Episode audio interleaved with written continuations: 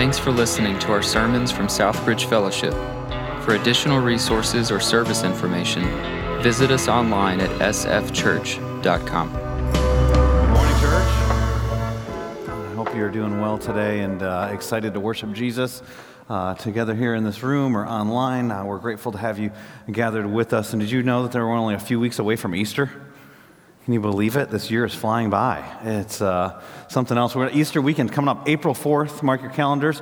Uh, that weekend's going to be a great weekend at our church. We're going to have our Good Friday service uh, that Friday. Uh, going to be a time to reflect on Jesus, the man of sorrows, that will get us in a contemplative mood as we focus on the celebration that's coming that Sunday. As we talk about his resurrection, there's going to be a picnic uh, here on campus, a family picnic on Saturday. You're going to get information about that uh, in your email. If you don't get email from the church, how awesome are you? Because you must be able to filter out all your emails. It's incredible. Uh, but if you'd like information from the church, uh, you can sign up for that on our website, sfchurch.com, uh, or you can go out to the uh, Next Steps table on your way out today and just say, hey, I want to make sure I get the email so I know what's going on at the church. Um, you can sign up for the picnic, different things that are happening at our church uh, through that. But we're doing our series today, the I Am series talking about the seven great I am statements that Jesus makes in the Gospel of John. And uh, I'm going to pray for us. We're going to be in John chapter 10 again this week, picking up where we left off last week. Let me pray. Father, we come before you. Uh, we talk about you in a title that's very unfamiliar to our worlds, uh, very unfamiliar to just the, the way that we live in the suburbs and in the city, uh, that you are a good shepherd. And uh, Father, I pray you'd shepherd our hearts uh, through this passage. I pray as we uh, desire to walk with you, that you would be uh, what we read about in Psalm 23. That you'd lead us. Sometimes it's to still waters and green pastures. Sometimes it's through the valley of the shadow of death. I know there are people that are going to hear these words today. They're in both of those circumstances, and I pray you would be their, their shepherd. I pray if anybody doesn't know you, that today would be a day of salvation. I pray for those who do know you, uh, that we would listen to you, that we would walk closely with you, that we'd follow in your footsteps and follow wherever you're leading in our lives. I pray, as uh, even think in Psalm 23, that you would set a table before us. We'd have fellowship and intimacy, uh, but that our enemies would be at that table, that you would bring reconciliation where that needs to happen and transformation. It's in Jesus' name I pray. Amen. I was learning about a guy this week. His name's Alexander Wilson. I'm going to guess that most of you here do not know who he is or have not met him. Maybe a few of you uh, have read about him. If you read his tombstone, it says on his tombstone, author and patriot. He wrote 24 different spy novels, all fiction books about the intelligence world. Uh, if you read his resume, he was at one time a hospital porter, a college professor, and president. He was a spy. He worked as an officer for MI6, British intelligence, uh, their foreign agency there. If you asked his wife, Allison, about him, um, she was married to him for over 20 years. And uh, she would tell you while he was alive that he was a loving husband, a very involved father with their two boys, Gordon and Nigel. Uh, and he was incredibly intelligent and a great author. And if you asked his other wife, uh, Gladys, about him, uh, Gladys would tell you that he never missed a birthday, always sent a card, even though he was involved in the intelligence agency and traveled and worked away from them quite a bit. Uh, was a great husband. If you asked his other wife, Dorothy, about him, uh, that he met when he was uh, traveling, uh, posing as a college professor or functioning as one in India, and he met her. She was an actress there, father to their son Michael. He would, she would also give a report on him. Or his other wife, Elizabeth, that he was married to, and he met her. She was a nurse at the hospital where he worked as a porter, said that he was a doctor, uh, maybe part of his trade craft as a spy, being such a good liar. Um, but most of these women didn't know who each other were until after he died. In fact, if you want to learn more about his story, he's got a biography that's written. Uh, his wife Allison thinks he's just a liar. Uh, his uh, biographer believes that a lot of this was just learned in part of his cover as a spy. The reality is, most people don't know.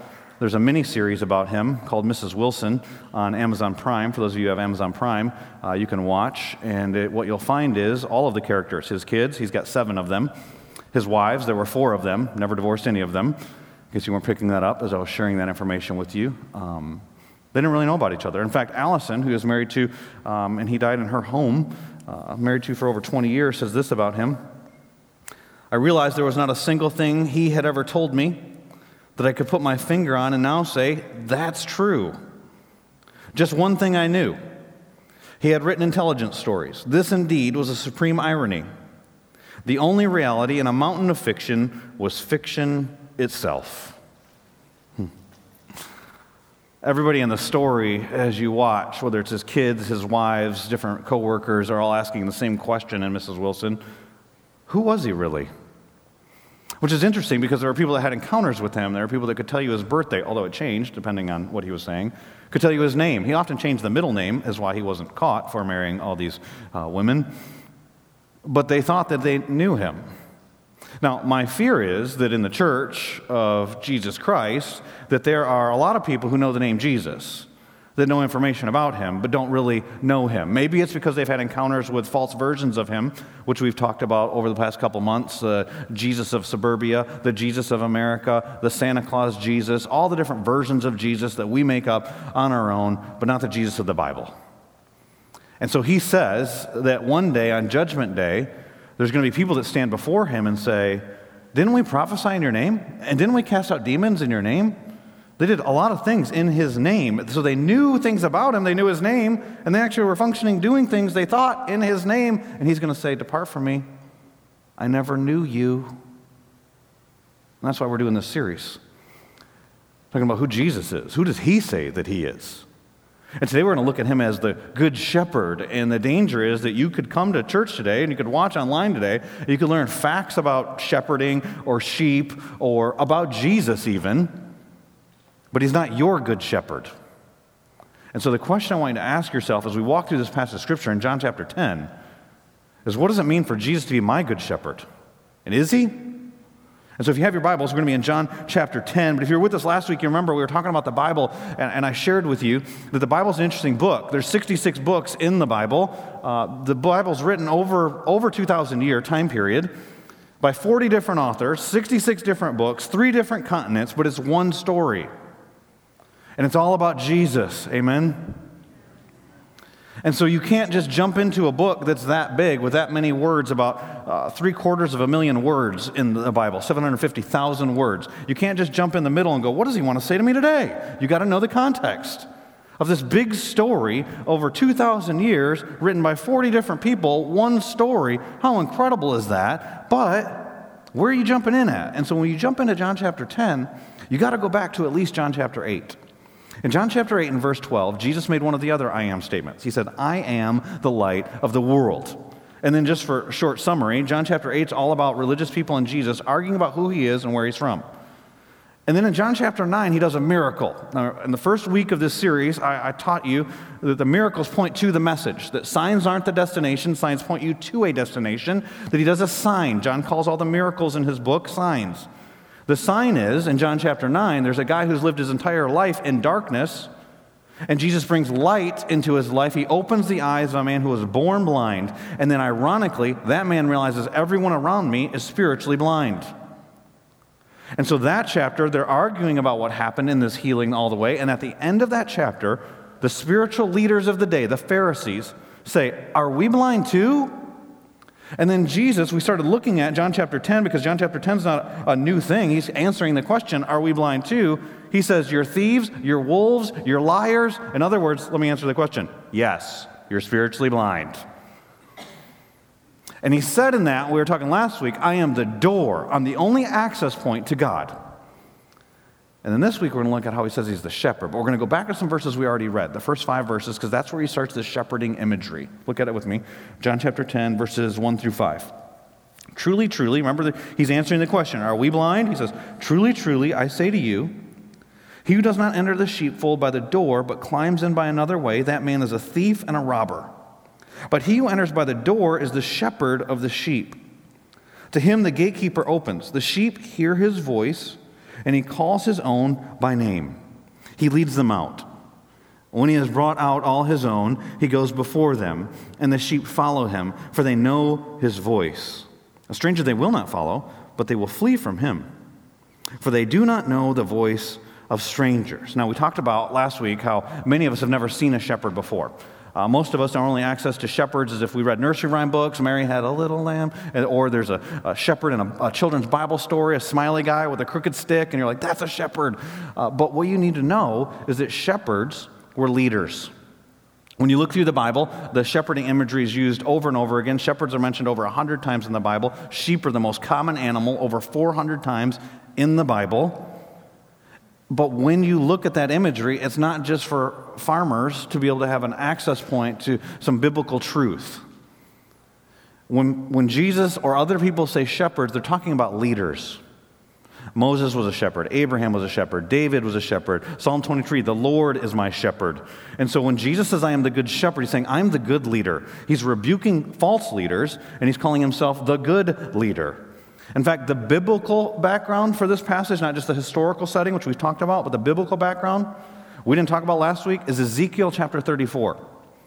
And I don't know if you've been reading Ezekiel in your devotions. That's interesting. If so, I'd love to talk with you afterwards and what you're learning. But in Ezekiel chapter 34, we don't have time to go through the whole chapter. Here's what essentially is being said God's telling Ezekiel the prophet, rebuke all the false prophets today. And here's what they're doing they're using the sheep for their own personal gain. There's a sign of a false teacher for you. See, true shepherds are there to serve the people, the sheep. False shepherds are using the people. God gets so fed up with this in Ezekiel chapter 34. I'll read you one verse from that chapter. He says this in verse 15 I myself will be the shepherd of my people. And I might, you can't do you're messing it all up. I'm going to do it myself. And I myself will make them lie down, declares the Lord God. And so when Jesus declares himself as the good shepherd, he's saying, I'm the answer to that. I am God. It's a divine statement. He's, he's claiming deity. He's claiming he's divinity. When he says I am, as we talked about, connecting back to not just Exodus chapter 3, but here, Ezekiel chapter 34, he's saying, I'm God, and I'm the one that was promised was going to come. I'm the leader that you've been waiting for. And he's contrasting himself with the false leaders of that day that are also using the people for their own benefit. So, what does this shepherd do? He sees the needs of his people. We see it elsewhere in the Gospels in Matthew chapter 9 when Jesus looks out at the crowds. He says, They're like sheep without a shepherd. In fact, I put the verse up on the screen. I, I skipped a part of it. He says, They're harassed and helpless, like sheep without a shepherd. And what he's saying is not just they're leaderless. He's, the leaders are actually, the words for harassed and helpless are a woman who's been ravaged and beaten and left for dead. He's saying they're using them. The people are being used by the leadership, they're being fleeced, to use shepherding language. And Jesus is going, No, I am the good shepherd. How do you know the good shepherd? Well, here, and for those of you who take notes, is our first point. The good shepherd speaks to his sheep, they recognize his voice. The imagery that he gives here, if you remember last week, I popped up a picture of what a gate would look like and how the shepherd would function as the gate and in the door. And so the imagery here is they're out in a pasture. Uh, imagine there's a thousand sheep that are out in a pasture. And some of them look different. Some of them are spotted sheep. Some of them are brown sheep. Some are black sheep. Some are white sheep. All kinds of different sheep. A thousand of them. And a shepherd comes along, and a shepherd has 50 of them. 50 out of a thousand.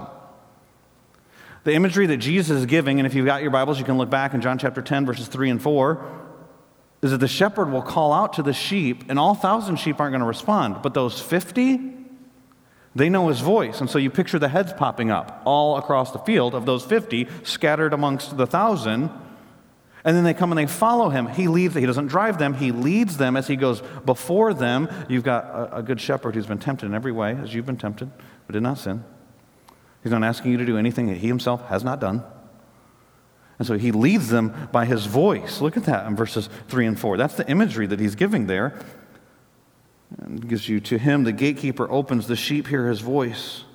He calls his own sheep by name. What do you think he named sheep? what do you name sheep? Stanley the sheep. Stanley! Becca!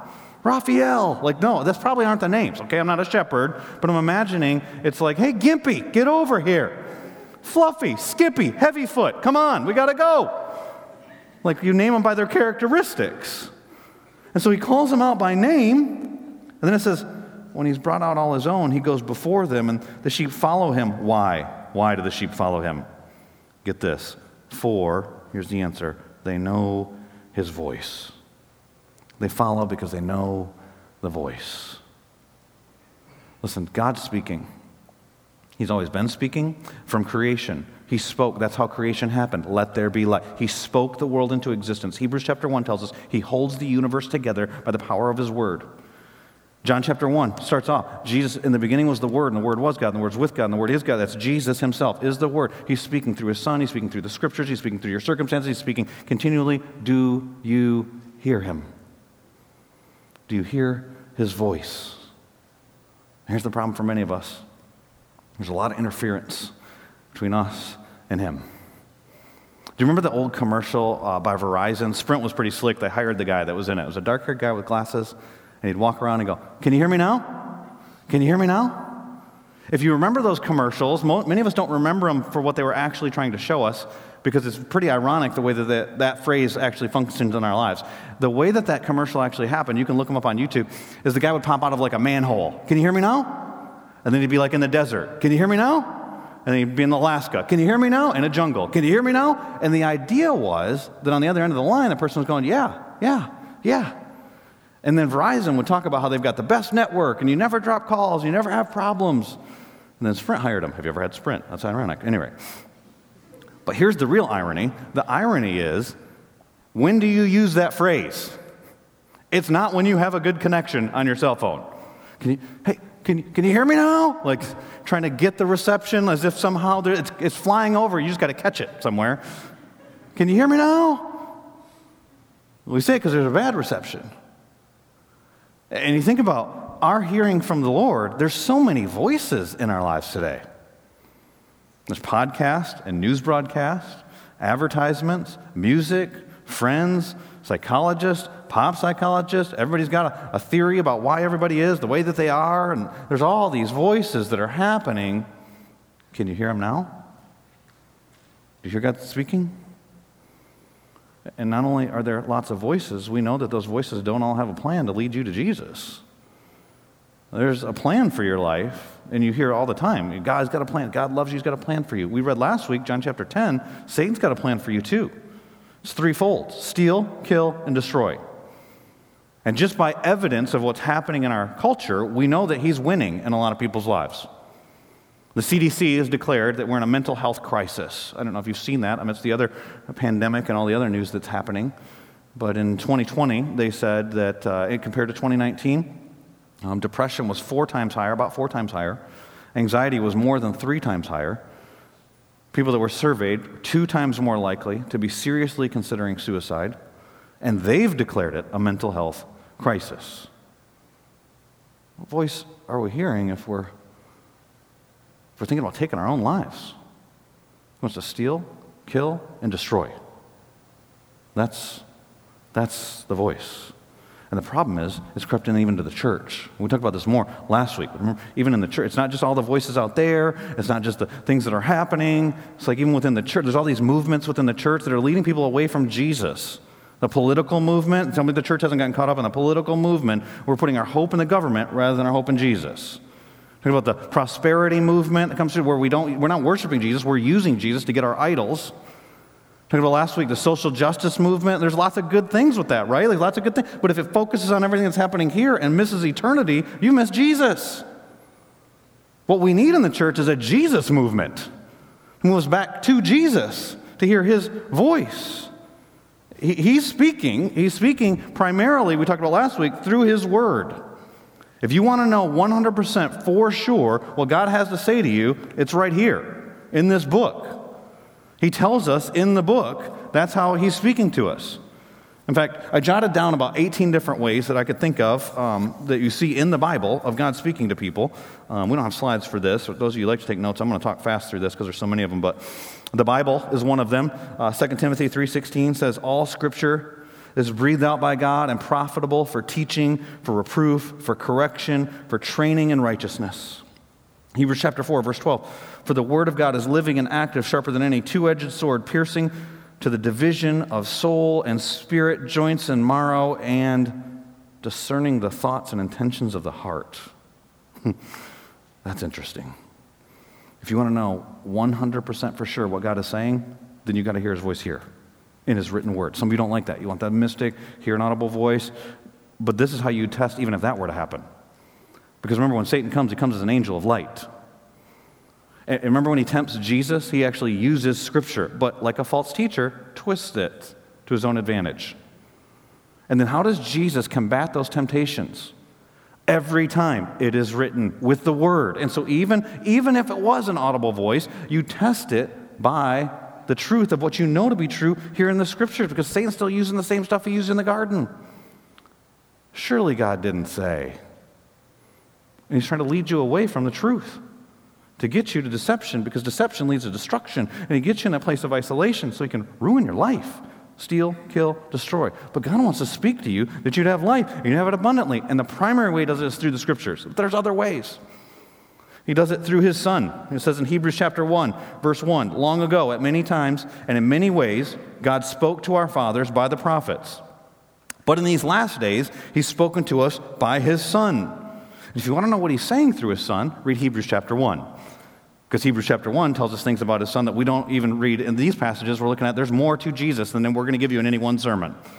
He's the creator, he's the redeemer, he's the purifier, he's your advocate. He says all that stuff in, in Hebrews chapter 1. So he's speaking through his son.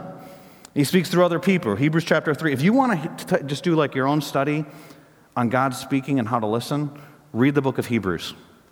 Hebrews got a theme of that throughout it. Hebrews chapter 3 and verses 12 and 13 say this Take care, brothers lest there be in any of you an evil, unbelieving heart, leading you to fall away from the living God. But exhort one another every day, as long as it's called today, that none of you may be hardened by the deceitfulness of sin. And so I just ask you, who in your life is speaking biblical truth into your life through the relationships?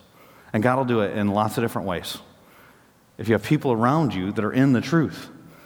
I remember uh, just thinking about it this week, and uh, one time I remember driving in the car with my kids. Uh, my oldest daughter was in her car seat. I don't remember exactly how old she was. And we went to South Point Mall. I don't know if you've been to that mall or not, but you pull off a 540. There, almost every time there's somebody there that's asking for some kind of handout food, money, different things. They got different signs. I wasn't in a particularly generous mood at this moment, and so this is not me telling you this is how you should respond as your pastor, but just being honest with you about how I responded. Pull up, there's a guy standing out there. My daughter from the back seat says, Daddy, what is that man doing? And I said, That man doesn't want to work. And so he wants all the people that are in these cars that do work to give them the money they work for because he's not willing to work. That was my honest answer in that moment. Total silence after that. We drive.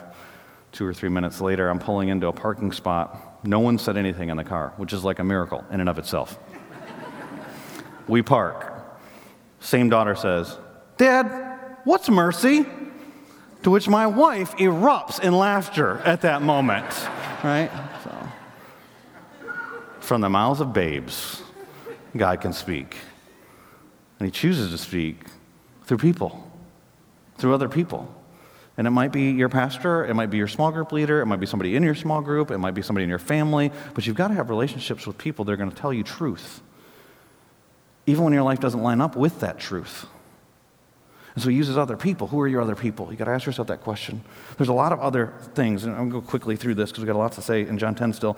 Uh, the Holy Spirit, John 14, 26, creation, the heavens declare the glories of God, teachers, evangelists, prophets, Romans 10, 17, prayer, signs in this passage, fleeces, uh, Gideon, uh, bright light, Acts chapter 9, Paul, burning bush, still small voice, a transformed mind, Romans 12, 1, a heart impressions. Remember when, when Peter is asked the question that we we're talking about through this whole series? Who do people say that I am?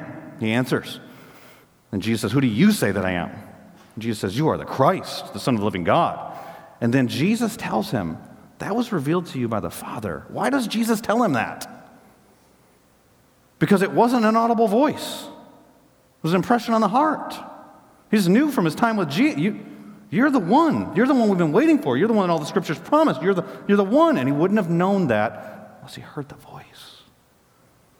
God speaking to his sheep. It's his sheep that he calls by name that, that hear the voice. Other, we talk about people being spiritually blind, they're also deaf.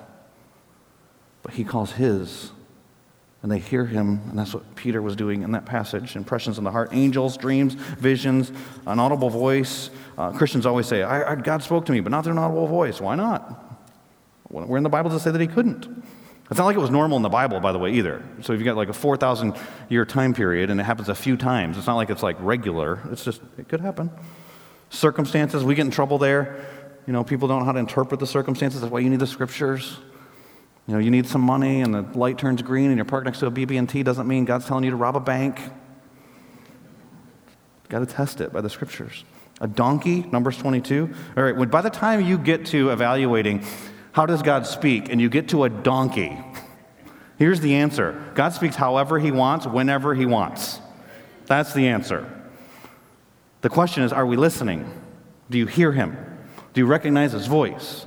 And here's how you know the answer to that question. Go back to the verse. The scriptures are what give us the answers. It says in verse 4 When he's brought out all his own, he goes before them, and the sheep follow him. There's the answer. He speaks. It's our job to listen, and we know if we're listening by whether we're following. For they know his voice. A stranger they will not follow, but they will flee from him, for they do not know the voice of strangers. So if we want to know if we're listening, the question is, are we following?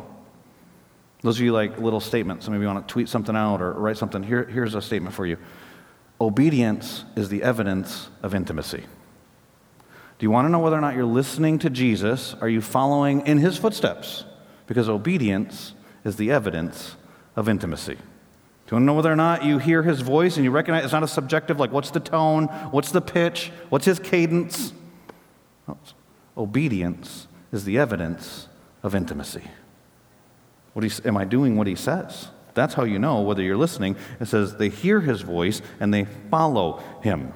But you don't just follow because you recognize the voice, you follow because you trust the one who's speaking. And you can do that because, second point, the good shepherd cares for his sheep. The good shepherd not only speaks to his sheep, here's how he contrasts himself with the false shepherds. The false shepherds use the sheep, the good shepherd cares for the sheep. And he tells us how in verses 11 through 16 and declares himself the good shepherd in verse 11 and in verse 14. But look at those verses with me. He says, I am the good shepherd. The good shepherd lays down his life for the sheep. He's a hired hand, so here's the contrast to these false shepherds, and not a shepherd who does not own the sheep, sees the wolf coming, and leaves the sheep and flees. And the wolf snatches them and scatters them. He flees because he is a hired hand and cares nothing for the sheep. I am the good shepherd. I know my own, and my own know me. Just as the Father knows me and I know the Father. Wait a minute. So we can know Jesus and the Father the way that they know each other? Talk about an invitation to intimacy. And I have other sheep. They are not of this fold. Verse 16. I must bring them also, and they will listen to my voice. So there will be one flock, one shepherd. And here, Jesus, what he's showing us is this, and some of you said this statement before talk is cheap. He can say to you, I love you. I just love you so much. That's not what he does. He says, You want to know how I care about you? Look at how I act with you. When, when the wolf comes, and he gives this illustration, when the wolf comes, the hired hand is out. And so, and we can bash the hired hand there in that situation, but actually, biblically, if a wolf comes, a hired hand's not responsible to stay. Exodus chapter 22, verse 13, you can look that up. If a wolf comes, the hired hand can be like, Peace, I'm out. I'm not going to be responsible. All I need to do is pick up some blood or some skin or something to show this thing didn't just get stolen. Because if it got stolen, they were responsible. If a thief comes, the hired hand is supposed to stay and protect. But if a wolf or a lion or a bear or some kind of animal came in the middle of the night, I'm out of here. And Jesus going, let me show you how I'm different. Because my own, look at the passage, I'm giving you words from the passage right now, is from my, my own. I know them, they know me, just as the Father and the Son know each other, and, and I know them, and so I lay my life down for them. Because it's different when it's your own. We see that with David in 1 Samuel chapter 17. When he's about to fight the giant Goliath, he has to have an interview with the king, Saul. And remember when he's trying to give his resume, he says, he's just a shepherd. He says, When a lion or a bear came and took one of my sheep, I chased him down. What? What? Because if I was a shepherd, I'm going to just be candid with you. If a lion came and took one of my sheep, I'd be like, We can get some more sheep. But he says, I chased him down, I grabbed it by the beard, I killed the lion. And whenever I read that, I'm like, David was a bad dude. But you know why he did it? They were his sheep. He wasn't just hired out there. This is a, this is a family's livelihood. Everybody's depending upon me to keep care, take care of these sheep. And so he chased down these sheep because they were his own sheep. God cares for you. Can you really say, Psalm 23, the Lord is my shepherd? Not a shepherd, not a leader. He's my leader. I shall lack nothing. It's an accurate translation of I shall not want. I will lack nothing. But if you, if you read Psalm 23, you follow the shepherd, you realize that doesn't mean there's no danger. See, a lot of people don't actually follow Jesus because of the risk, they're afraid of what they're going to lose. Have you ever read Psalm 23 and thought to yourself, why in the world is a sheep in the middle of the shadow of the valley of death? Do you know why? Because it's following the shepherd shepherds who led him there. But he says, I will fear no evil, not because there is no evil, because you are with me. So he trusts his protection. That's what Jesus is saying here. I, I, I got you. I'm going to take care of it. It doesn't mean there's not going to be danger. It doesn't mean this isn't risky. You might get your head cut off following me, but I'll be with you. Not only is protecting, but he is provision. It says in this passage, and we just read uh, eight verses, verses 11 through 16, five times Jesus says that he lays his life down. Five times. And I lay my life down for the sheep. I have other sheep who are none of the soul. I must bring them in also. How does he do that? Because he laid his life down. The hired hand flees, but he lays his life down repeatedly.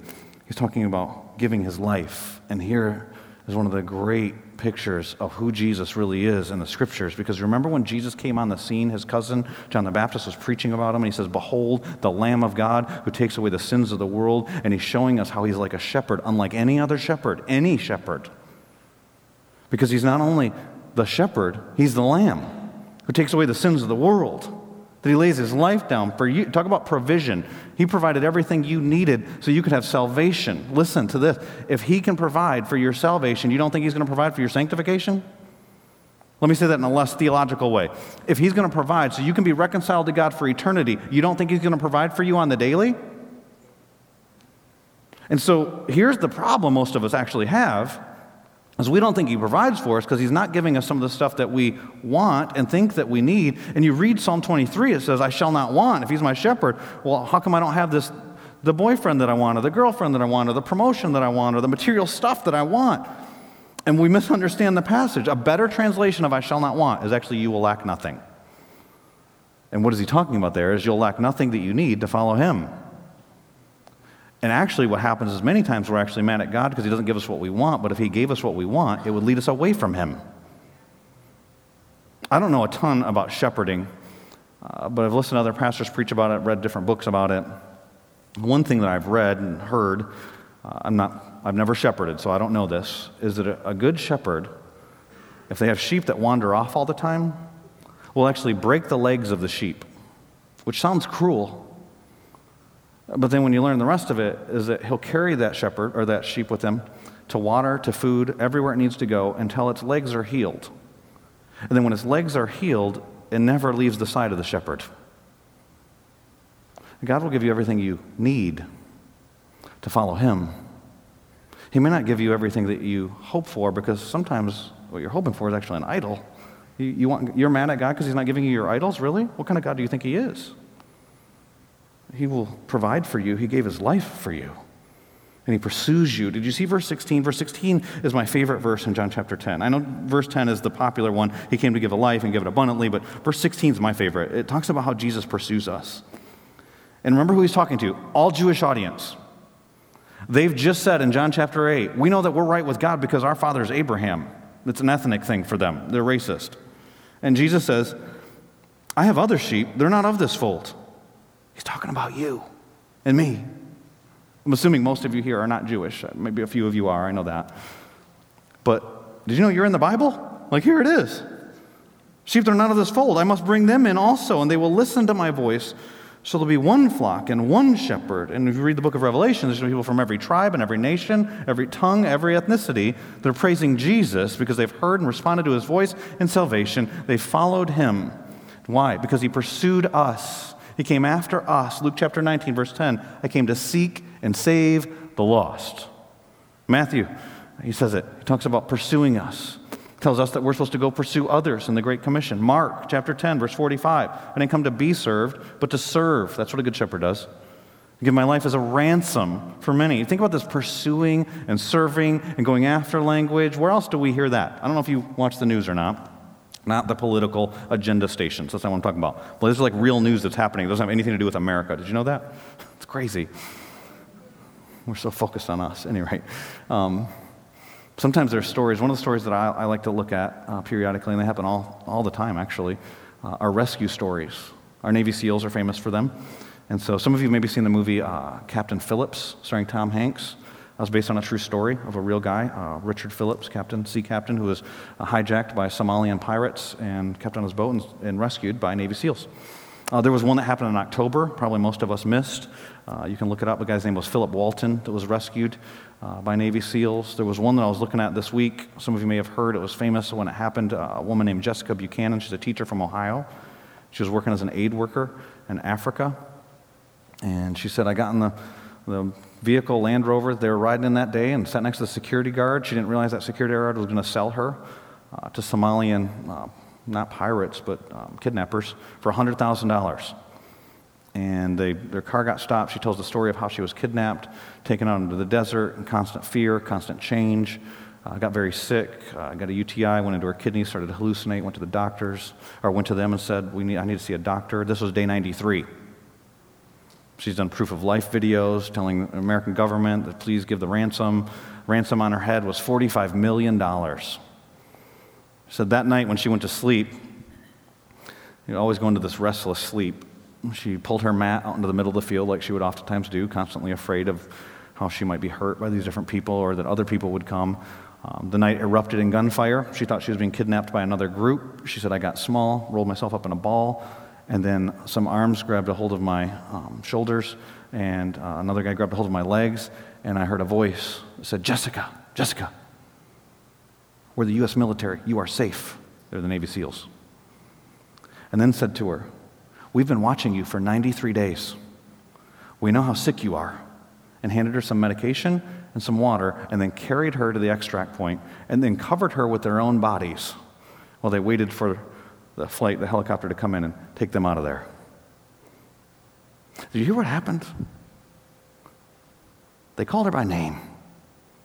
They knew her needs. If you watch her TED talk that she gives on being uh, rescued, she talks about how she sat there and realized that the President of the United States, most powerful man in the world, had given the command of the most elite fighting force in the world to come and rescue a teacher from Ohio.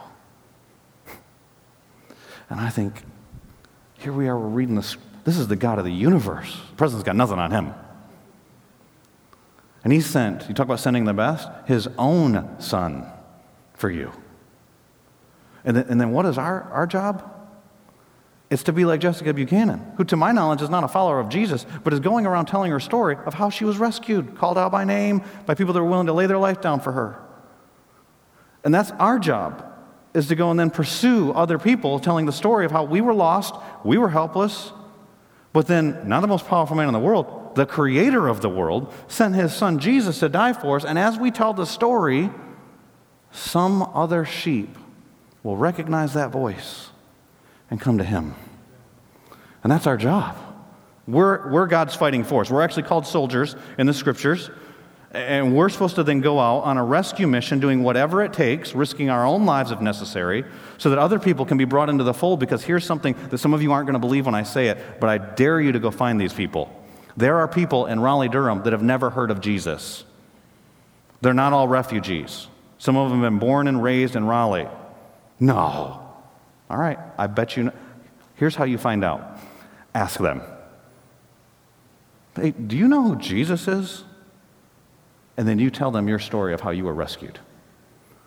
He's pursuing you. It's a pursuing mission, and that's the mission that he then gives us. But, but here's the last observation. He does it with an authority unlike we've ever seen before. See, the good shepherd, if he's your good shepherd, has authority over your life. Uh, verses 17 and 18, we haven't read yet. It says, For this reason the Father loves me, because I lay down my life that I may take it up again. Get this. No one takes it from me. Do you know the gospel story? When he's handed over by the chief priests and the elders and the teachers of the law, and, and then he's murdered on a cross. It sure looks like, from a, a human perspective, that someone takes his life. But look what he says No one takes it from me. I lay it down on my own accord. I have authority to lay it down, and I have authority to take it up again. This charge I have received from my Father. He's saying, No one took my life, I gave it up. Do you remember when, when Jesus is being arrested in the garden and Judas betrays him? The, the soldiers come, there's a band of soldiers that Judas has got to come with him. And they come, and then Jesus takes the initiative, by the way, and says, I am he. And they fall down to the ground. He's showing who has authority there. When Peter pulls out his sword, he's like, You don't need to do that. I got this. When Pilate's questioning him and he won't answer Pilate's questions, Jesus says, You don't have authority over me. The only authority you have has been given to you from above. He's got authority the whole time. No one takes his life. He's willingly laying his life down for you and for me. But that's not the crux of the whole deal. Did you see what he says here? A Navy SEAL can lay their life down. You can lay your life down. Here's what you can't do I take it up again. Verse 18 No one takes it from me. I lay it down on my own accord. I have authority to lay it down. Okay, you could lay your life down. You have authority to lay your life down. And I have authority to take it up again. That's Easter, by the way. That's the resurrection. Jesus didn't just die for your sins, He rose from the dead, defeated your sins, and now can offer you the abundant life that He talks about. Amen? I have authority to take it up again. But this causes argument about who Jesus is. Look at verses 19 through 21. There was again a division among the Jews because of these words. Many of them said, He has a demon and is insane. Why listen to him? Others said, These are not the words of one who is oppressed by a demon. And then they don't say what he said, they go to his works. Can a demon open the eyes of the blind? It's never happened before. So is he a demon or is he divine? There's not really room for the other stuff that we say. It's just the American versions of Jesus that we he's a teacher, he's an example, he's a religious figure. Like the Bible doesn't leave room for that. Is he demonic or divine? The way we answer the question is how we live our lives. Is he your good shepherd? Oh, there's so much mystery about Jesus here amongst these people because some of them are deaf and blind. They can't see, they can't hear, they don't know. But he's called out to others and they've heard the voice. He's not like Alexander Wilson, where he's deceived a bunch of people, and that's why no one knows who he is. Is that people can't come to grips with who he truly is. So, who is he to you? Is he your good shepherd? If he's your good shepherd, here's how you know you hear his voice, you obey his word. You submit to his authority. Let's pray. Father, we come before you this morning thankful that you've given us such an incredible Savior, your own Son, Jesus Christ. I pray right now, if there's anybody that are hearing these words, whether they're online or in this room, that don't know your Son, Jesus Christ, as their Savior, that today, in this moment, they would trust your Son, Jesus Christ. They would believe that He not only died for their sins, but He rose from the dead they would believe that He is worthy to have authority over their lives, and they would surrender the authority they have of their lives to your Son, Jesus Christ. Right now, in this moment, if that's you and you want to surrender your life to Jesus Christ, just cry out to Him in your own words. Acknowledge your sin before Him. You know you're a sinner. He knows you're a sinner, and that you need a Savior, and ask Him to be that Savior and give your life to Him. If you're doing that right now and you're talking to Him and your words, when you're done praying, would you, would you just text the word Jesus to the number that'll be on the screen, online, and in this room? And Father, I pray for those that are already followers of yours. But there's a lot of interference in hearing your voice.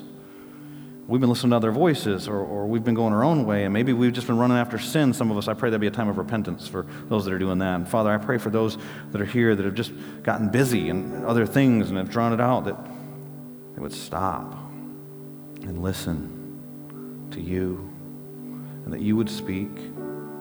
You'd remind us of your truth. You'd bring new truth into our lives. You'd renew our minds. You'd speak to our hearts like you did with Peter. You'd speak through other people in our lives. You'd speak through your word. You'd speak through just even reflecting on who your son is, that you'd speak to us in this moment reminding us how loved we are, that you'd love us so much, that you'd pursue us, you'd protect us, you'd provide for us, you'd speak to us. And we submit to your authority.